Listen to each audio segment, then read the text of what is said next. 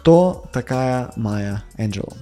Во-первых, она, безусловно, известный, очень известный в Америке автор. Она написала 7 мемуаров, она написала более 7 томов поэзии, она написала 6 детских книг, но она также была и режиссером-постановщиком. У нее 7 театральных постановок, у нее более семи документальных фильмов, которые она создала. Она также была музыкантом, и у нее более пяти музыкальных альбомов. Она также была актрисой, она э, выступала в театре, она выступала в кино, она обладала необыкновенно красивым голосом, и она была радиоведущей, она также была редактором газет и журналов, во второй половине своей жизни она преподавала и была профессором американских исследований в университете Wake Forest, и она также была военным корреспондентом. Что еще о ней известно или что является еще интересно? Если вы слышали такие имена, как Мартин Лютер Кинг, да, которого убили во время протеста, она была его другом и консультантом. Может быть, вы слышали про Малькольма Икса, которого тоже убили, она тоже была его другом. Она была очень близким другом и ментором для Опры Уинфри и э, президентской четы Клинтонов. Ее номинировали на Пулитцерскую премию за стихи в 1971 году. Это сборник стихов назывался «Дай мне стакан холодной воды перед тем, как я умру». И она также номинант премии Тони за игру в пьесе «Отвернись». Таким образом, у Майи собрались навыки певицы, театрального актера, радиоведущей, поэта, художника, автора.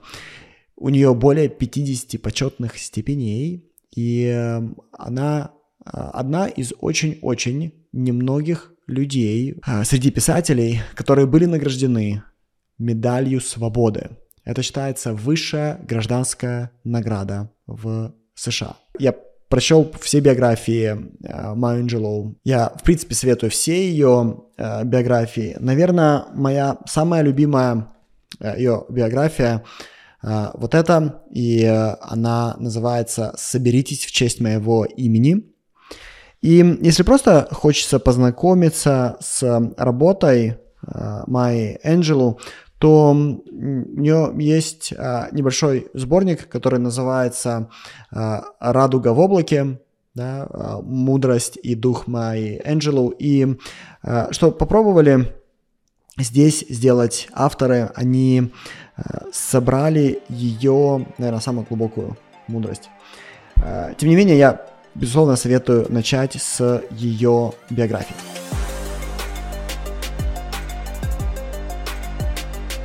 Она э, родилась в 1928 году, она родилась в Миссури, и ее отец э, сначала был поваром э, на военно-морском флоте, впоследствии, после Второй мировой войны, он уже был швейцаром. Да, швейцар — это человек, который открывает двери.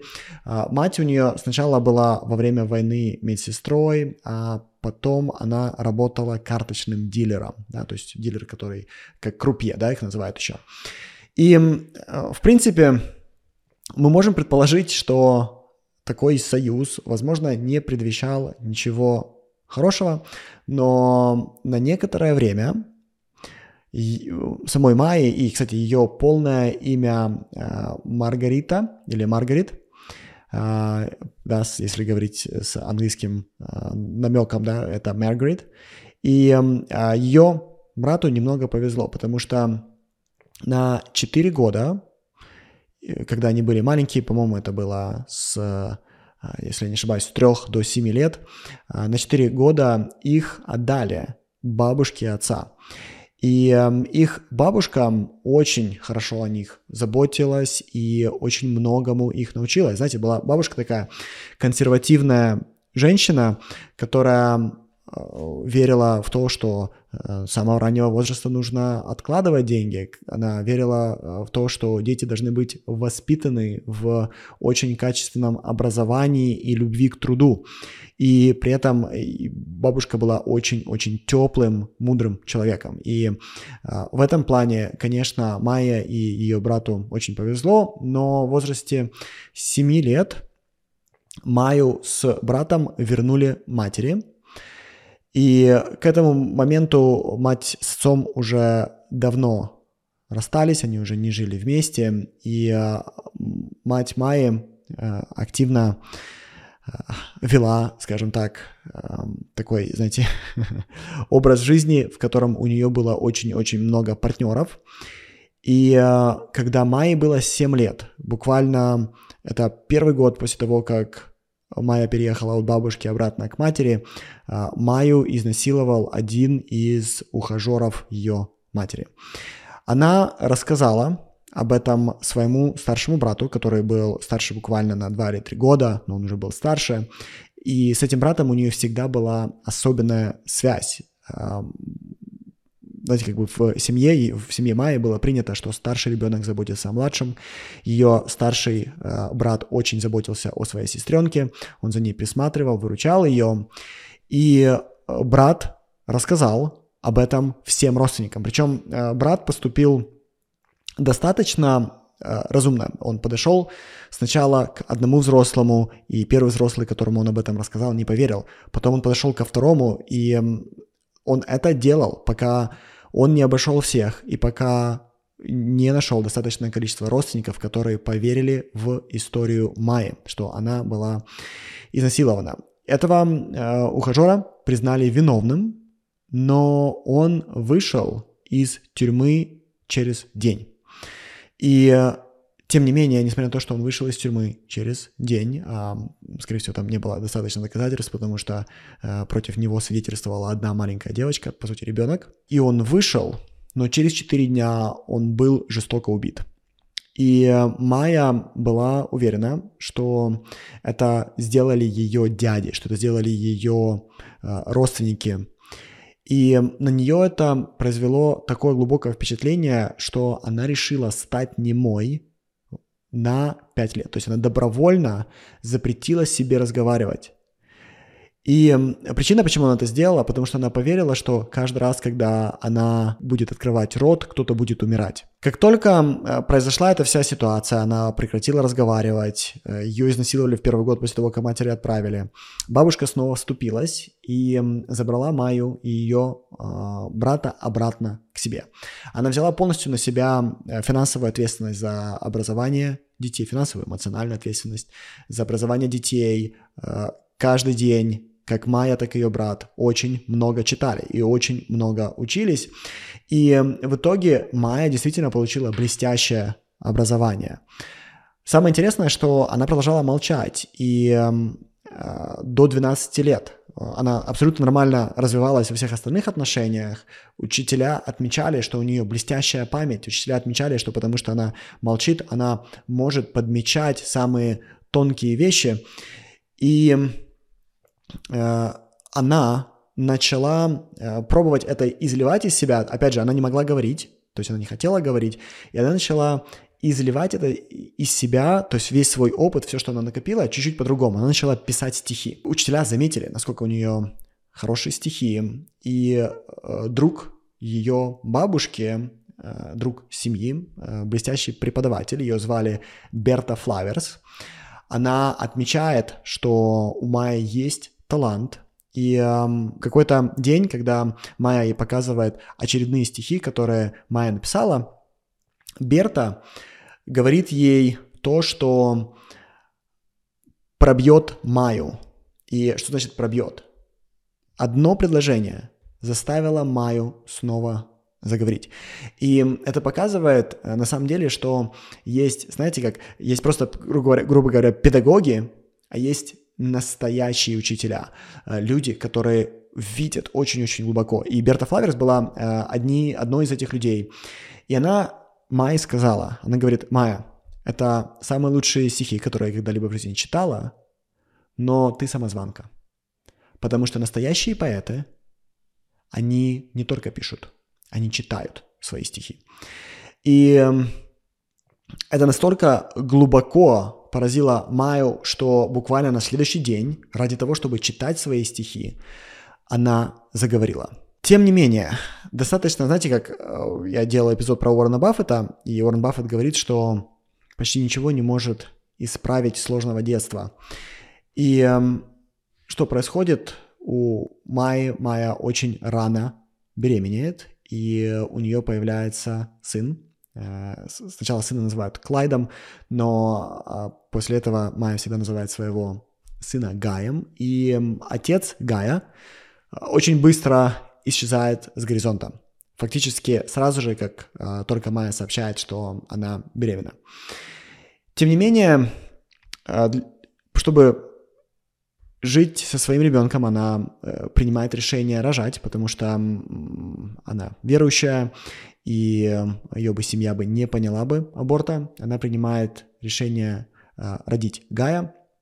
И чтобы не сталкиваться с, знаете, как бы со стыдом э, молодой матери без мужа, без отца ребенка, она уезжает от своей бабушки, она уезжает от родственников и берется, в принципе, за любую работу. Она работает водителем трамвая, она работает поваром креольской кухни, она работает официанткой.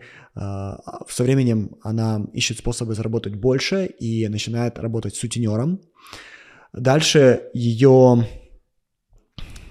обманывает мужчина, и он сначала за ней ухаживает, и Майя в него влюбляется. Она еще очень-очень молодая девушка на этот момент с э, очень маленьким ребенком. Гаю был годик или два. И э, ее мужчина говорит, что он попал в очень сложную ситуацию, ему срочно нужны деньги, и э, он просит Майю начать заниматься проституцией, чтобы помочь ему выплатить свои долги. И из любви Майя становится проституткой. И тут интересно, как бы как поворачиваются события. Сначала она сутенер, и она продает женщин.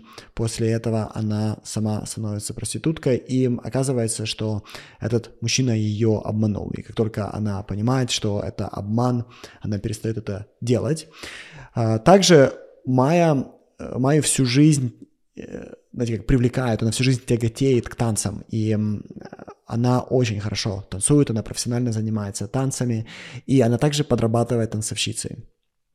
Что еще интересно из э, ее биографии, Майя переживает один очень сложный э, этап в жизни. Вообще у нее в жизни было много сложных этапов. Если говорить про ее молодость, то есть что получается, да, в 7 лет ее э, насилует мужчина, э, когда ей 16 э, лет, она беременеет, когда ей 19 лет, ее обманывает мужчина, или 20 лет ее обманывает мужчина, и она занимается проституцией ради него. И в это время, казалось бы, э, что ну, мало, что на ее голову свалилось, сваливается еще больше. Ее сына крадет няня, которую Э, Майя наняла, пока она занимается проституцией. В итоге Майя просто каким-то чудом спустя неделю или несколько недель находит их. То есть она ее выслеживает, она находит эту няню и забирает у нее сына. Вот это такой турбулентный у нее период, до 23, до 24 э, лет. Но э, она, тем не менее, продолжает читать, продолжает писать. И к 31 году Энджело понимает, что она вообще создана, чтобы писать. Ее замечает талантливый сценарист, который убеждает ее присоединиться к гильдии писателей в Нью-Йорке. И Майя туда переезжает. Она переезжает из э, западной части Америки, восточную, получается, в Нью-Йорк. И ей 31 год, и для нее открывается новая жизнь. Она встречает блестящих писателей, она встречает блестящих поэтов и они становятся ее ролевыми моделями. Она хочет уметь, как они, она хочет быть такой же известной, как они. Но урок, который повторяется в ее жизни постоянно, раз за разом, это мужчины. И в 61 году она встречает борца за свободу из Южной Африки, его зовут Усумзи Мейк, и э, он блестящий интеллектуал, профессор, адвокат, и он уговаривает ее переехать в Египет с ним и смотреть, как он там борется за свободу. Их отношения не складываются, и эм, Майя с сыном сначала переезжает в Египет, буквально спустя год она видит, что эти отношения с Усумзи, который активно занят политической сценой Египта, э, никуда не идут, и эм, э, Майя переезжает в Гану, со своим сыном, и Майя понимает, что мне нужно каким-то образом выучить своего сына. Я не могу позволить себе обучить его в Америке, это слишком долго, дорого, но у него должно быть высшее образование, поэтому они едут в Гану, и он там поступает в университет. К сожалению, ее сын попадает в очень тяжелую автомобильную аварию, и э, восстановление занимает годы, то есть он э, годы лежит, Э, он парализован, его нужно восстанавливать, и эм, они не могут никуда уехать. Майя работает на нескольких работах для того, чтобы поддержать себя, поддерживать восстановление сына. Она работает редактором, она работает администратором в университете. И там же в Гане она встречает Малькольма Икса. Он был одним из самых известных активистов движения за гражданские права темнокожего населения в Америке. У него тоже такая очень волатильная история. Он э, участвовал до этого в разбоях, сидел в тюрьмах. После этого он э, был одним из э, членов э, запрещенной организации, которая э, пропагандировала мусульманство в Америке. Но он потом вышел из этой организации и э, увидел, что его тянет к политическому активизму. Пока он был в тюрьме, пока он, э, знаете, до, до этого времени он стал интеллектуалом, опять же, очень-очень много читал, э, блестящий интеллект и э, схожее с Майей детства, достаточно волатильное. И Малькольм к этому времени приобрел, когда он встретил Майю, он приобрел достаточно высокую популярность в Америке, и он позвал Майю за собой в Америку. Он позвал ее вернуться, и он ей, я так понимаю, оплатил этот переезд. И получается, что в 65 году Майя забирает своего сына и едет обратно в Америку, чтобы помогать Малькольму строить новую гражданско-правовую организацию. И здесь история похожа. А, Майя переехала за мужчиной в Египет, и она возвращается за мужчиной в Америку. К сожалению, спустя несколько месяцев после приезда Майи Энджело в Америку Малькольма убивают. Его убили фанаты организации «Нация Ислама», это та организация, в которой Малькольм состоял до этого. И э, его убили, потому что он стал очень активным критиком этой организации. И тут история достаточно интересная. Почти все мужчины Майи, либо которые с ней входят в контакт с самого ее детства, они либо ее покидают, либо используют, либо умирают. Малькольма убивают, то есть таким образом он ее покидает. И спустя три года она встречает Мартина Лютера Кинга младшего, того самого, да, известнейшего э, политического активиста. И э, они начинают общаться и его убивают. В отчаянии Майя фокусируется на своей карьере поэтессы, писателя и сценариста. И используя этот сумасшедший жизненный опыт, да, только представьте, вот это огромное количество стран, перемещений, этот тяжелейший опыт с мужчинами, да, как много, скорее всего, это ее научило, и она использует этот огромный жизненный опыт. И за 10 лет она становится одной из самых известных и продуктивных писателей страны. Есть э, одна из шуток, которую я читал про э, Майю Энджелоу. Э, про нее говорят, что Майе понадобилось 10 лет, чтобы создать 80% всей своей работы, а читателю нужна всю жизнь, чтобы через эту работу пройти, да, то есть такая вот э, шутка бытовала. То есть, смотрите, 10 лет она становится самым известным писателем страны, она участвует на телевидении, она ее приглашает на интервью, она знакомится с читой Клинтонов, э, Опра Уинфри считает ее матерью, которой у, у Уинфри никогда не было. То есть она становится очень-очень известной и очень большой, но ее снова настигает трагедия. И в этой трагедии ее снова покидает очень важный человек, тоже мужчина, вернее мальчик. Единственного внука Майи, и э, это сын Гая, похищает бывшая жена Гая, мать ее внука.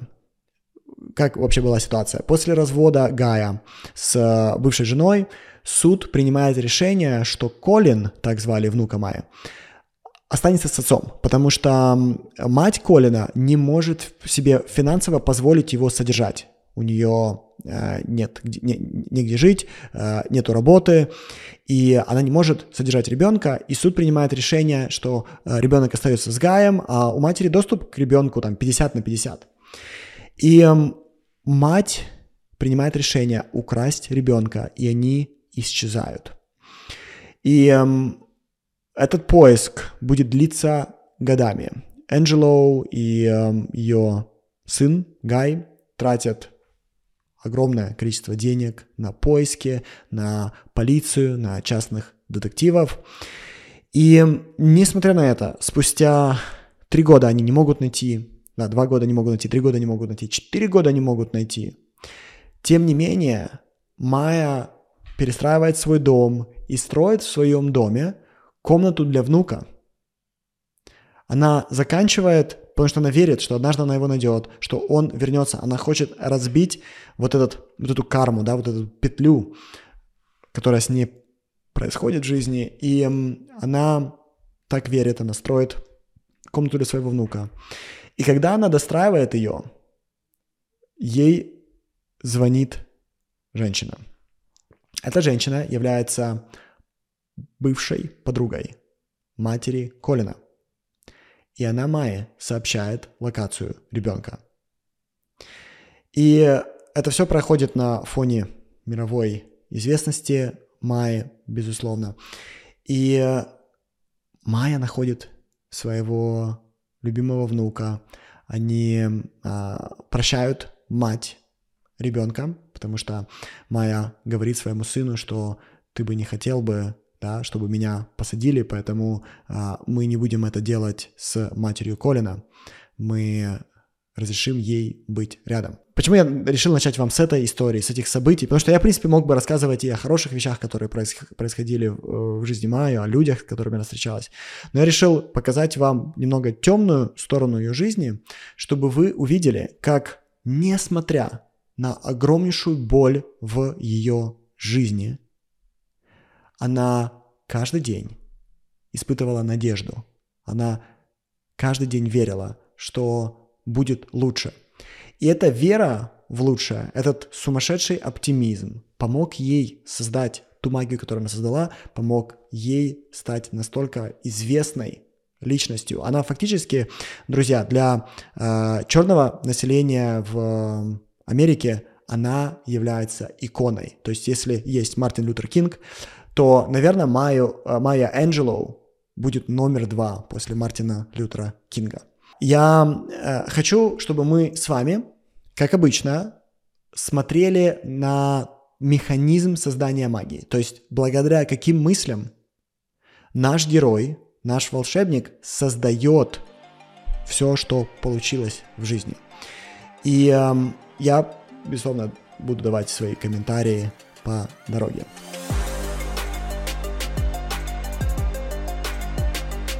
Начнем с одной из моих любимых цитат. Эта цитата известна, если вы раньше не знали, кому она принадлежит, то теперь вы знаете, и вот как она звучит.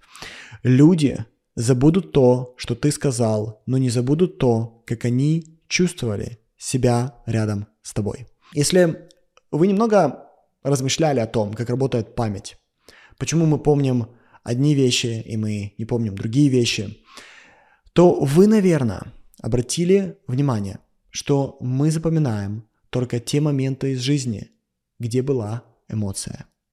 Если нет эмоции, то мы не запомним. Эмоция является клеем, который заставляет нас помнить слова. Мы запоминаем в основном вещи через слова и образы, и мы запомним слова и образы только если их сопровождала эмоция. Если вы вспомните события из своего детства, я вам гарантирую, что все события в вашем детстве, которые вы помнили, это было либо про боль, либо про счастье. Это было про интенсивные эмоции, про важные эмоции. Поэтому все, что вы помните о своей жизни, особенно о детстве, всегда имеет значение, потому что там вы что-то чувствовали. Когда вы встречаетесь с людьми, они не будут помнить ваши слова, если эти слова ничего не означают, но они всегда будут помнить, что они чувствовали. И э, обратите на это внимание, если вам вдруг хочется кого-то впечатлять своими словами или своими достижениями, которые вы э, выдаете через слова, или как-то еще. Запомните, что это не имеет никакого значения. Люди будут вас ценить за то, как они себя чувствуют рядом с вами.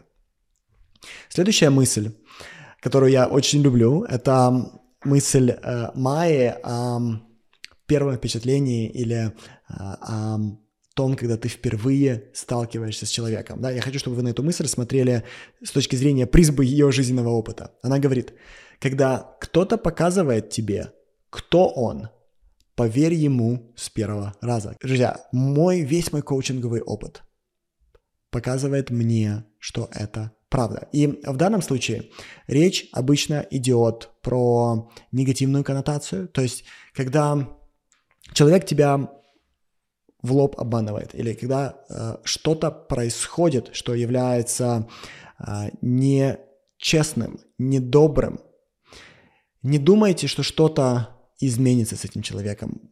Допустим, когда ко мне приходят клиенты и они, клиентка говорит, что мой муж мне изменяет, и мой муж мне изменил третий или четвертый раз, но э, он мне пообещал больше этого не делать.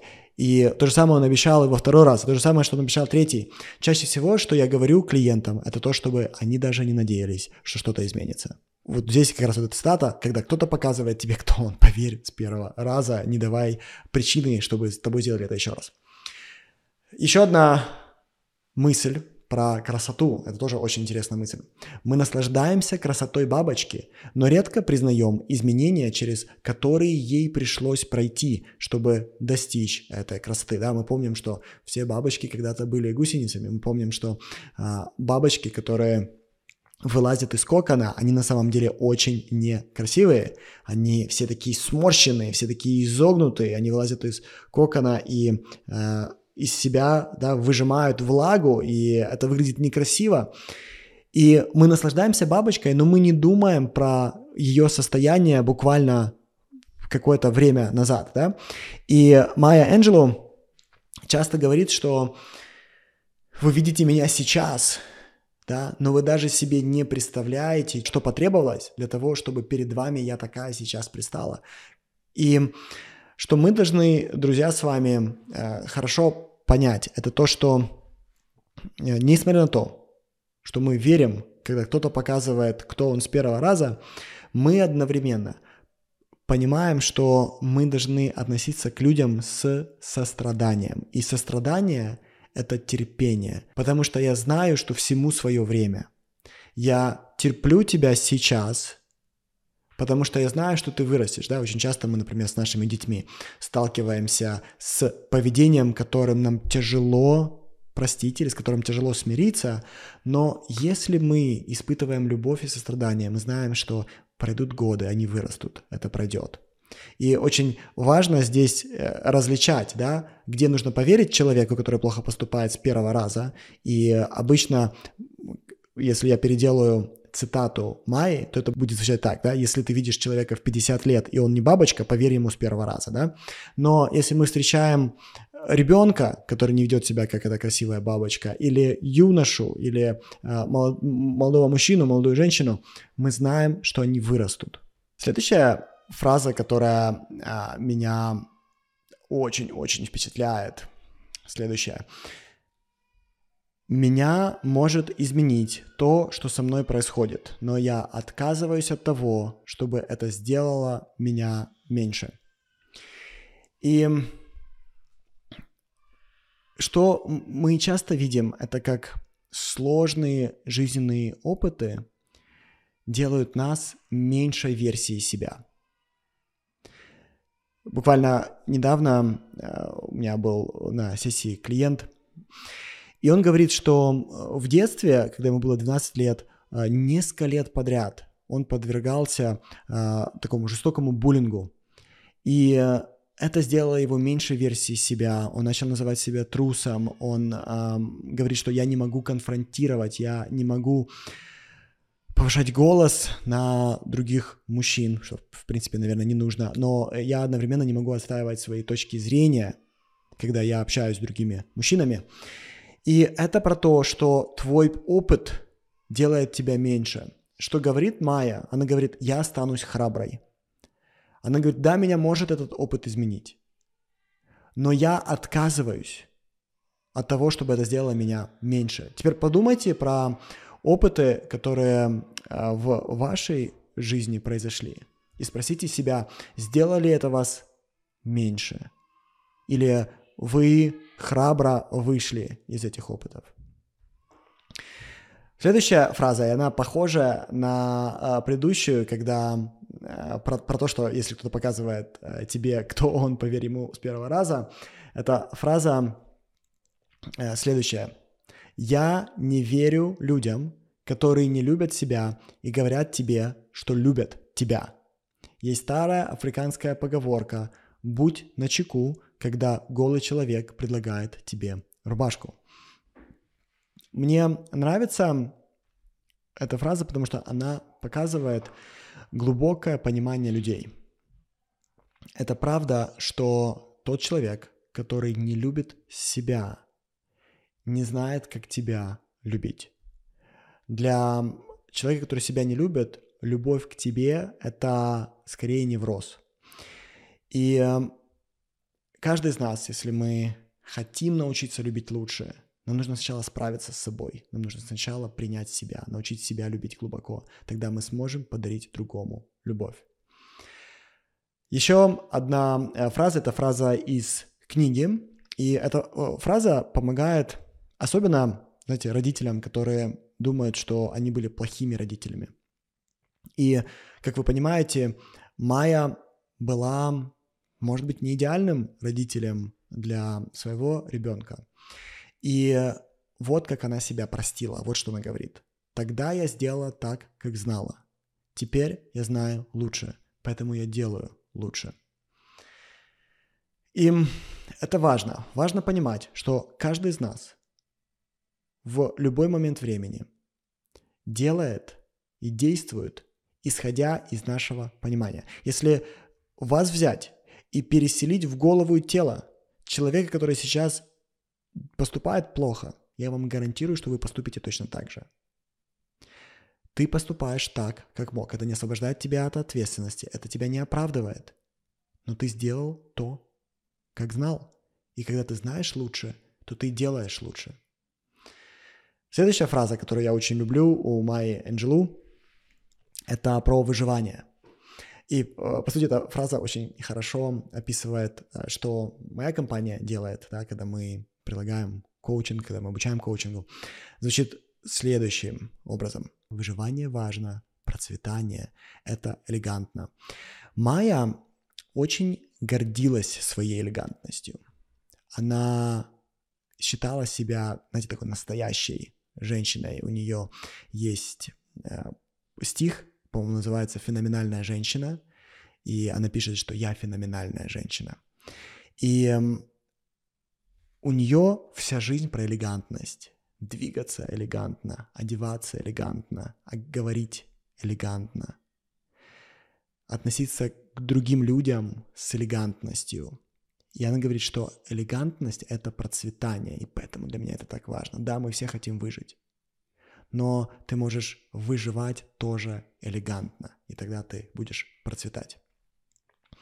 Есть еще фраза, которая меня полностью покорила. Это настолько глубокая фраза про отношения между мужчиной и женщиной. Вот она как она звучит. Сердце женщины должно быть так спрятано в Боге, чтобы мужчине нужно было найти Бога, чтобы найти ее сердце. Услышите еще раз.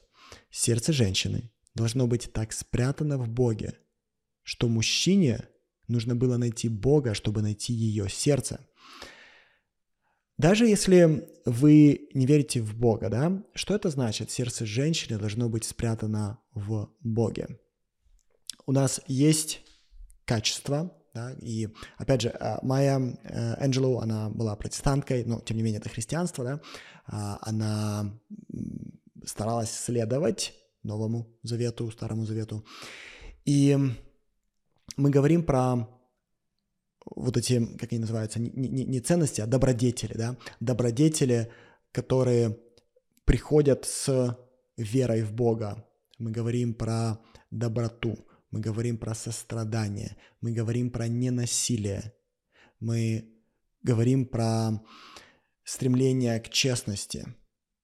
И по сути, если твое сердце спрятано в Боге, то это все твои качества. Теперь что она говорит? Чтобы мужчине найти твое сердце, ему нужно приобрести все эти качества. И по сути, почему я взял вот эту фразу и вам о ней говорю? По сути, эта фраза, она сняла оковы с Майи Энджело. Эта фраза помогла ей перестать встречаться с мужчинами – которые не стоят ее внимания. Она говорит, мое сердце так спрятано в Боге, что ты не сможешь его найти, если ты не найдешь Бога. И когда вы понимаете, что человек, который вас заслужит, он должен быть заслужен вами, тогда вы наконец-то встречаете того, с кем можно провести всю свою жизнь. Я э, также люблю, как Майя подмечала такие особенности и э, как она элегантно видела мир. Например, она говорила, все во Вселенной имеет ритм, все танцует. Это правда, что все имеет ритм. Допустим, может быть, вы слышали про... Это называется чистота Шумана. И э, это частота, с которой вибрирует Земля. У Земли есть ритм, это звук, и под него все, что на Земле танцует. Что он еще говорит? Я не верю никому из тех, кто не смеется, и это, это правда. Зачем тебе верить людям, которые не смеются, которые не видят, несмотря на сложность жизни, которые не видят в жизни иронии? Что он еще говорит? Большинство людей не взрослеют. Большинство людей стареют. Они находят парковочные места, выполняют свои кредитные обязательства, женятся, заводят детей и называют это зрелостью. Но на самом деле это старение. И это интересно. Она говорит, что э, то, что ты становишься в жизни более ответственным, это просто твое старение – но или то, что ты э, начинаешь разбираться, да, со всеми э, вот этими обязательствами, это, это твое старение. Но твое взросление – это что-то еще. Это приобретение жизненной мудрости. Это то, что ты разбираешься со своим прошлым. Это то, что ты больше не попадаешь в эти ловушки своего прошлого. Это есть взросление, все остальное – старение. Вот что он еще говорит. Я не знаю, это будет, приготовьтесь, это будет достаточно такая длинная а, фраза, целый параграф. Я не знаю, продолжаю ли я даже сегодня всегда нравиться себе. Но то, что я научилась делать много лет назад, это прощать себя. Это очень важно для каждого человека, прощать себя, потому что если ты живешь, ты непременно совершишь ошибки. Это неизбежно. Когда ты видишь ошибку, ты прощаешь себя, и говоришь, и внимание, это как раз та фраза, про которую мы говорили чуть раньше. Если бы я знала лучше, я поступила лучше. И это все. Так ты говоришь людям, которых, как ты думаешь, ты мог обидеть, мне жаль. А потом говоришь себе, мне жаль. Если мы держимся за ошибку, мы не можем увидеть в зеркале собственную красоту, потому что между нашими лицами и зеркалом ошибка. Мы не можем увидеть, на что мы способны. Ты можешь просить прощения у других, но настоящее прощение в самом себе. И дальше она продолжает. Я думаю, что молодые люди увлечены тем, как они себя видят – Обратите внимание, когда большое общество видит их как непривлекательных, как угрозу, как слишком черных или слишком белых, слишком бедных или слишком толстых, или слишком худых, слишком сексуальных или слишком асексуальных, это тяжело. Но это можно преодолеть. Настоящая сложность – преодолеть то, как вы думаете о себе. Если у нас этого нет, мы никогда не растем, никогда не учимся, и уж точно никогда не должны учить. Ребят, вообще, это настолько глубоко. Она говорит, если у нас этого нет, мы никогда не растем, никогда не учимся, и уж точно никогда не должны учить. Теперь посмотрите на огромное количество людей, которые без остановки дают советы. Они даже себя не научились любить, они даже себя не научились прощать, они даже в себя не научились верить, но они пытаются учить, они пытаются говорить, как жить. И Майя говорит, если ты первое не сделал это для себя, то ты не можешь этому учить. Еще один параграф звучит так. Когда я оглядываюсь назад, я снова впечатляюсь жизнеутверждающей силе литературы. Если бы сегодня я была молодой девушкой, пытающейся понять себя в этом мире, я вновь делала бы это через чтение, так же, как я делала это, когда была молода. И здесь она говорит о том, как она себя вытащила из жизни, в которую она попала. Если бы она бы не нашла ответов в философии, если бы она не нашла, не нашла ответов у Достоевского, у Чехова, она была большим поклонником э, русской, русского трагизма и русской литературы, и одновременно она, безусловно, читала очень-очень много и других авторов. И она говорит, если бы я бы тогда бы не нашла выхода, то я бы не была бы там, где я есть. И, кстати, что интересно, я еще не встретил, друзья, ни одного большого мага, про которого я вам рассказываю, который бы не читал каждый день. Я еще не встретил ни одного. И это нам показывает, что э, что-то есть в этом. Твое желание читать, твое желание понять однажды приведет тебя к созданию собственной магии. Вот еще ее несколько фраз. Женщина в гармонии со своим духом, подобно течению реки. Она идет туда, куда ей угодно, без притворства и прибывает к своей цели, готовая быть собой и только собой. И дальше она продолжает. Корабль моей жизни может плыть или не плыть по спокойным и дружелюбным морям. Трудные дни моего существования могут быть или не быть светлыми и многообещающими. Бурные или солнечные дни, славные или одинокие ночи. Я сохраняю благодарное отношение. Если я настаиваю на пессимизме, всегда есть завтра. Но сегодня я благословенна.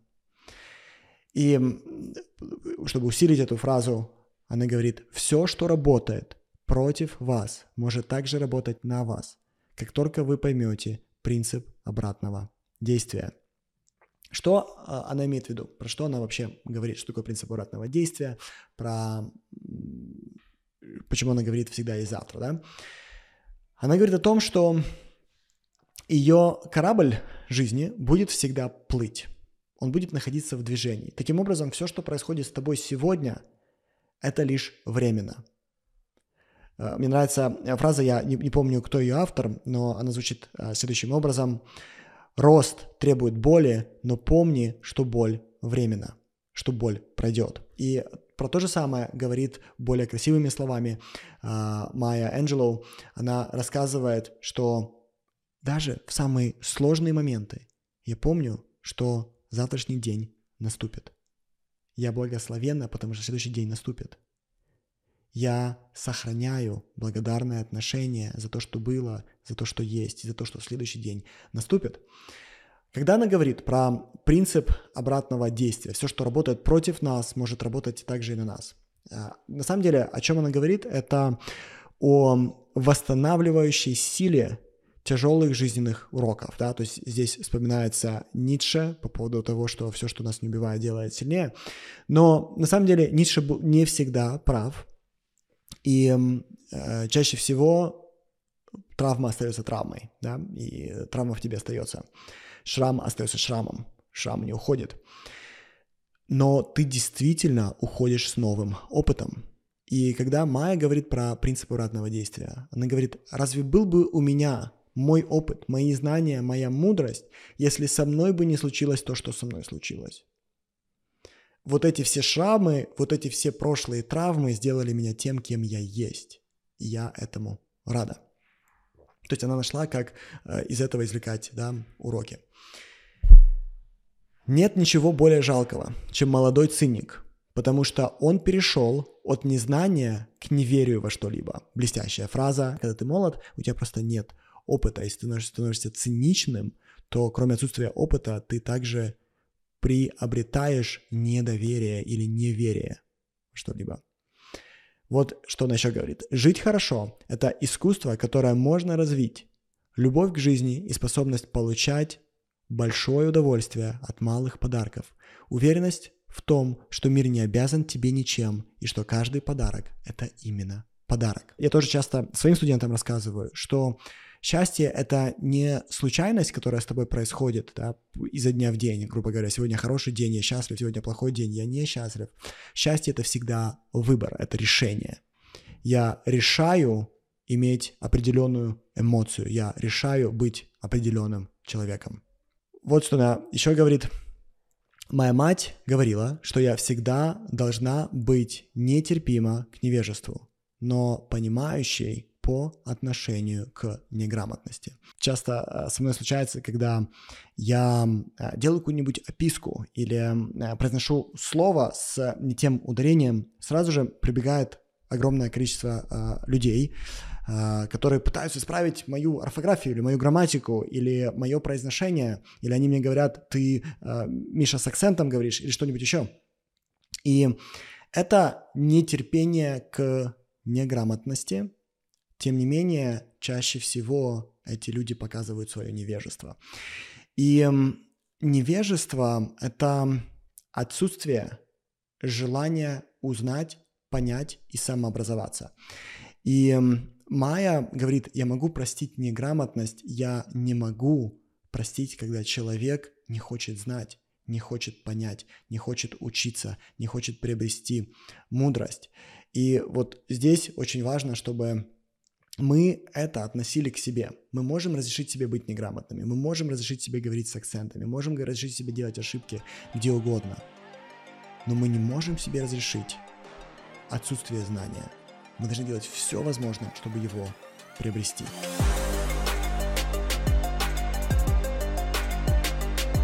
Майя говорит, я верю, что невозможно уйти из дома.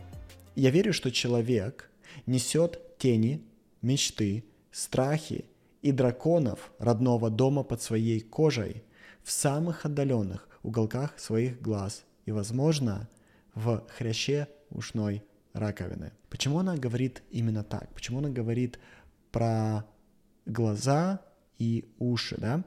И, э, во-первых, то, что она утверждает, что мы всегда несем с собой свой дом, детство с собой, это а, абсолютный факт. И с этим фактом согласно большинство всех психотерапевтических подходов.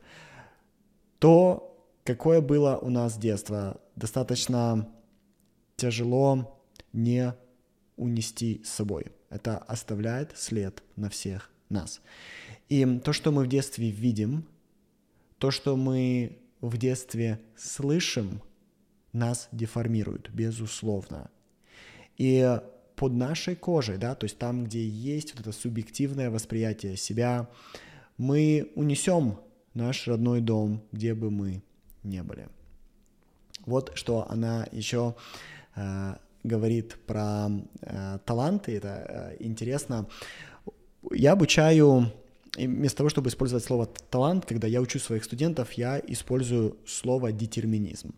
И э, детерминизм — это реализация того, кто ты есть, вместо того, чтобы идти по навязанным обществом целям или к навязанным обществом целям.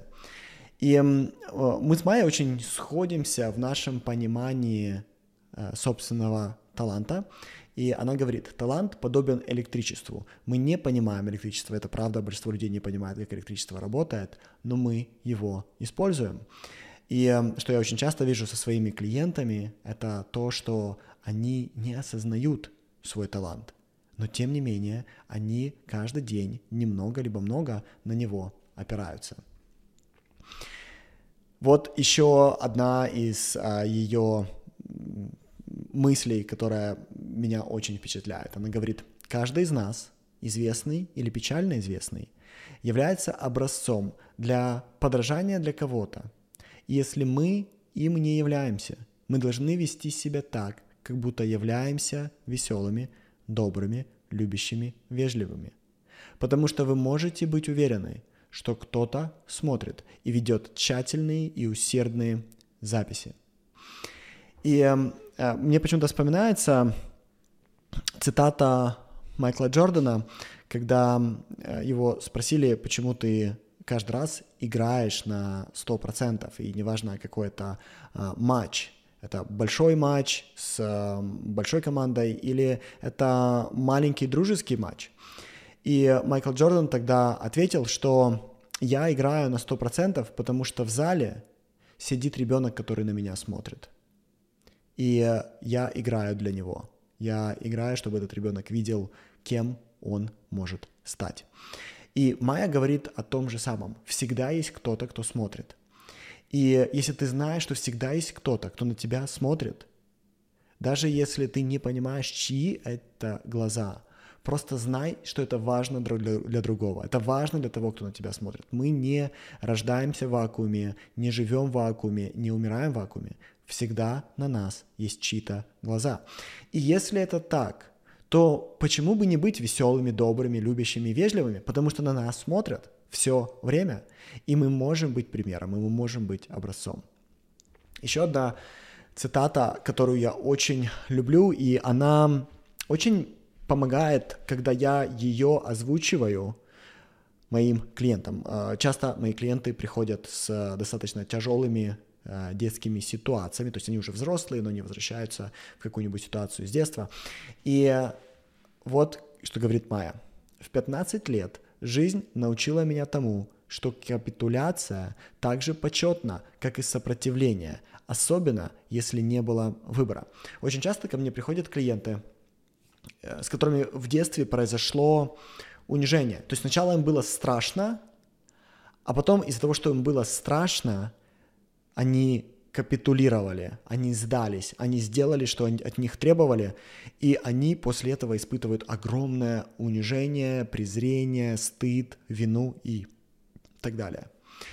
И по сути они испытывают это унижение, потому что когда-то им пришлось капитулировать. К этому можно добавить ее вторую фразу, что я сделал все, что мог тогда, если бы я знал бы лучше, я бы сделал бы лучше. Мы поступаем в то время так, как мы можем, у нас не было выбора. Мы поступили, как знали, у нас не было выбора. И если мы сдались, если мы капитулировали, то это тоже почетно. И это очень важная фраза. Э, вторая э, фраза, которая снова подчеркивает ее понимание, очень глубокое понимание жизни, она говорит, это прекрасный день. Я никогда раньше не видела его. Это прекрасный день. Я никогда раньше не видела его. Насколько это глубокая правда? Ты утром просыпаешься, и ты на сто процентов никогда не видела или не видел этот день. И если это прекрасный день, потому что ты раньше его никогда не видел или не видела, то почему его не прожить прекрасно? Когда Майя уже была взрослая, мама была уже, конечно же, намного старше, чем ее дочь, а, ее мать болела. И эм, вот что Майя говорит про э, свою маму. Она говорит, открывается, открываются кавычки, она освободила меня для жизни. Она продолжала это делать. Она была на кислороде и боролась с раком за свою жизнь. И я вспомнила о том, как она освобождала меня. И я сказала, что надеюсь, что смогу освободить ее. Она заслуживает этого от меня. Она заслужила отличную дочь, и она ее получила. Поэтому в ее последние дни я сказала, я понимаю, что некоторым людям нужно разрешение уйти.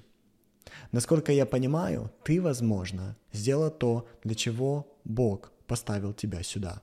Ты была отличным работником, ты должна была быть отличной любовницей, потому что многие мужчины, и если я не ошибаюсь, может быть пара женщин, рискнули своей жизнью, чтобы любить тебя. Ты была ужасной матерью для маленьких детей, но ты была великой матерью для молодых, взрослых. И если тебе нужно разрешение уйти, я освобождаю тебя. И я вернулась домой, и что-то сказала мне вернуться. Я была в пижаме, я прыгнула в машину и побежала.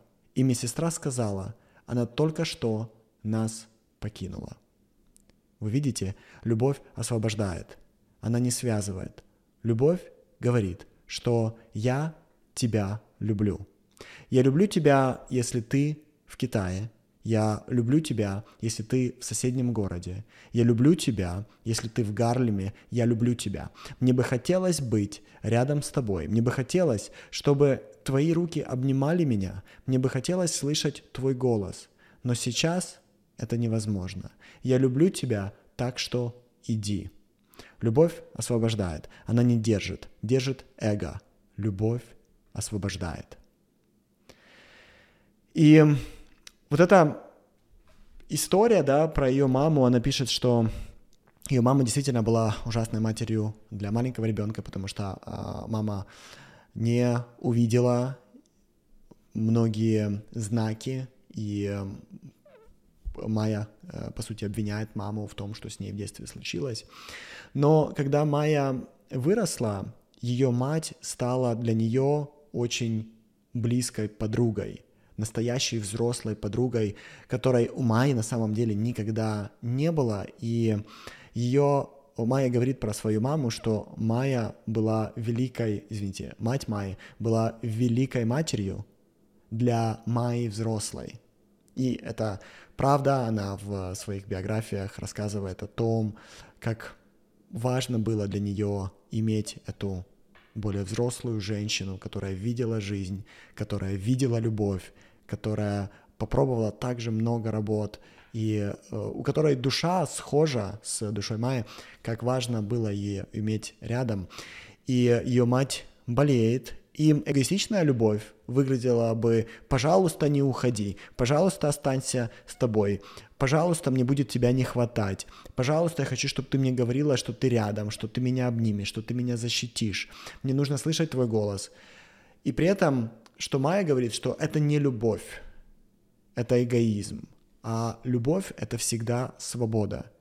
Я люблю тебя не так, чтобы было лучше для меня. Я люблю тебя — чтобы было лучше для тебя. Я люблю тебя, и поэтому я не хочу тебя менять. Я люблю тебя, и поэтому я разрешаю тебе сделать то, что для тебя лучше. Так выглядит любовь. Она говорит, любовь освобождает. Любовь никогда не держит. Любовь не пытается схватиться. Любовь не пытается сделать себе лучше. Если я тебя люблю, то я приму то, что поможет тебе стать лучше. И э, в этой истории она говорит матери эти слова. Она собирается и уходит домой из больницы. И буквально через 10-15 минут она возвращается, и ее мать уже ушла, потому что ее отпустила любовь Майи. И ее мама была готова, ее мама приняла решение – для себя, за себя. И она знала, что она уходит со свободой. И я э, хочу сказать про еще, э, да, закончить этот эпизод цитатой, которая является неким освобождением от детства. И вот эта цитата. Ты становишься свободным, только тогда, когда осознаешь, что тебе не к чему принадлежать. ты принадлежишь всем местам и в то же время ни одному из них. И мне кажется, это необыкновенно важно. Знаете, э, когда что-то происходит в жизни семьи, и им нужно сорваться с места, им нужно оставить вещи, оставить свои владения, оставить свою квартиру или свой дом, оставить связи. И э, это в буквальном смысле чувствуется внутри, как что-то рвется, как что-то разрывается. И действительно, внутри твоей головы разрываются твои нейронные связи, когда ты отстраняешься от того, что э, твое эго представляло как свою картину мира, как то, что всегда будет рядом. И антидот — это понимание, что все твое, что ты унаследуешь землю, что все принадлежит тебе, и одновременно тебе не принадлежит ничего, потому что это все временно, это все пройдет, ты ничего не сможешь с собой забрать. И вот эта диалектика, в которой с одной стороны, да, это еще называется дихотомия для управления, когда с одной стороны все твое, все рядом, твой дом, твои люди, твои вещи, а с другой стороны нет ничего твоего, это все временно, ты ничего не сможешь забрать. И когда ты находишься посредине, ты не там и не там. Это так чувствуется свобода. Когда ты знаешь, что если это есть, я рад. Если этого нет, я тоже рад, я понимаю. И на этом мне хочется закончить эпизод про Маю. Пишите, что вы забираете с собой, какие вещи вам особенно запали. И до скорых эпизодов. Пока.